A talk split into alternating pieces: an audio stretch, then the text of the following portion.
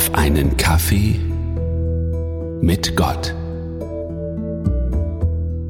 In der heutigen Folge des Podcasts geht es um ein schwieriges Thema.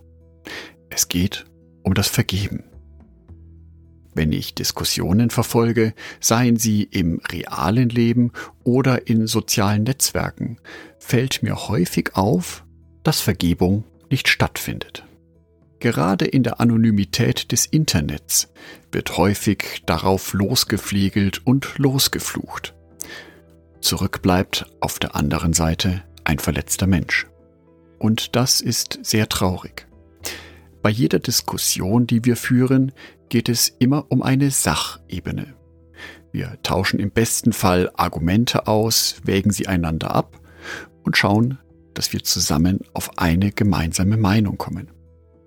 Es geht aber dabei nicht nur um das reine Sachthema, sondern auch um eine Beziehung. Die Beziehung von mir zu dem anderen Menschen. Ein Mensch, der eine andere Meinung haben darf. Ein Mensch, der diese andere Meinung äußern darf. Und ich toleriere diese Meinung. Doch manchmal kann es passieren, dass der Tonfall verletzend wird.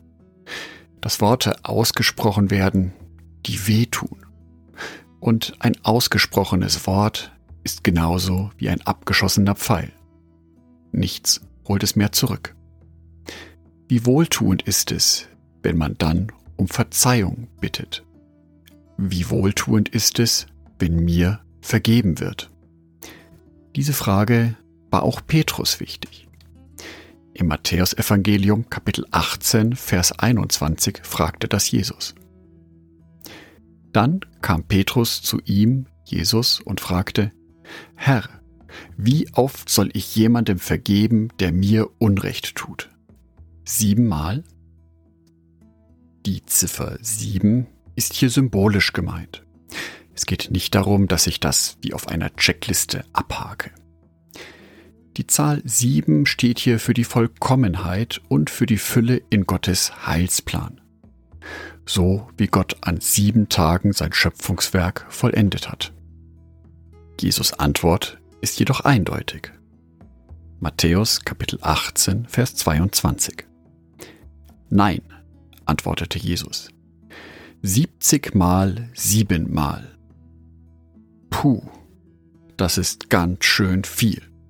Wenn ich das im Kopf kurz überschlage, komme ich auf 539 Mal vergeben. Auch diese Angabe von Jesus ist symbolisch gemeint. Es geht nicht darum, dass wir unsere Checkliste erweitern von 7 auf über 500. Es geht darum, dass wir mit dem Zählen aufhören. Das Vergeben soll sozusagen Teil meines täglichen Handelns werden.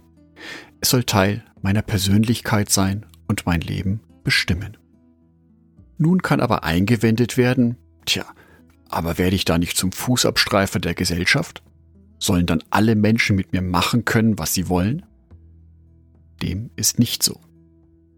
Vergeben kann nur derjenige, der verletzt wurde. Damit schafft die verletzte Person eine Voraussetzung dafür, dass es in der Beziehung mit dem anderen Menschen wieder weitergehen kann. Die Vergebung ist ein Ausdruck dessen, was wir als Menschen von Gott erhalten haben. Gott, der uns unsere Schuld vergeben hat. Und wir Christen haben diesen Auftrag, das auch wieder weiterzugeben an andere Menschen. Ja, auch andere Menschen, die uns verletzt haben. Die Vergebung baut dann eine Brücke zu dem anderen Menschen. Das Gegenteil von Vergebung wäre die Rache. Das macht sich zwar in Büchern und Kinofilmen gut und spektakulär und ist aufregend, aber im wirklichen Leben, wo ich mit anderen Menschen in enger Beziehung stehe, ist Rache kein gutes Rezept. Stattdessen sollen wir einander vergeben. Damit es in der Beziehung weitergehen kann zwischen mir und dem anderen Menschen, braucht es aber nicht nur Vergebung, sondern auch die Bitte um Entschuldigung. Das ist ein Thema für die nächste Andacht. Ich wünsche dir, dass es dir heute gelingt und du heute die Kraft aufbringen kannst, dir einen Menschen vorzustellen, der dich verletzt hat. Den Schmerz zu spüren. Und auch zu spüren, was es mit dir macht.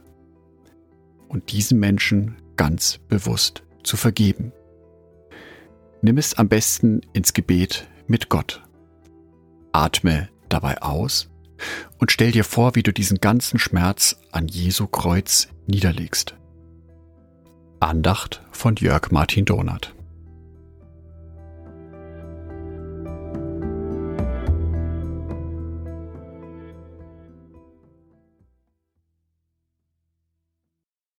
Ein herzliches Dankeschön an alle meine Patreons, die es mir ermöglichen, weiterhin den Podcast auf einen Kaffee mit Gott zu produzieren.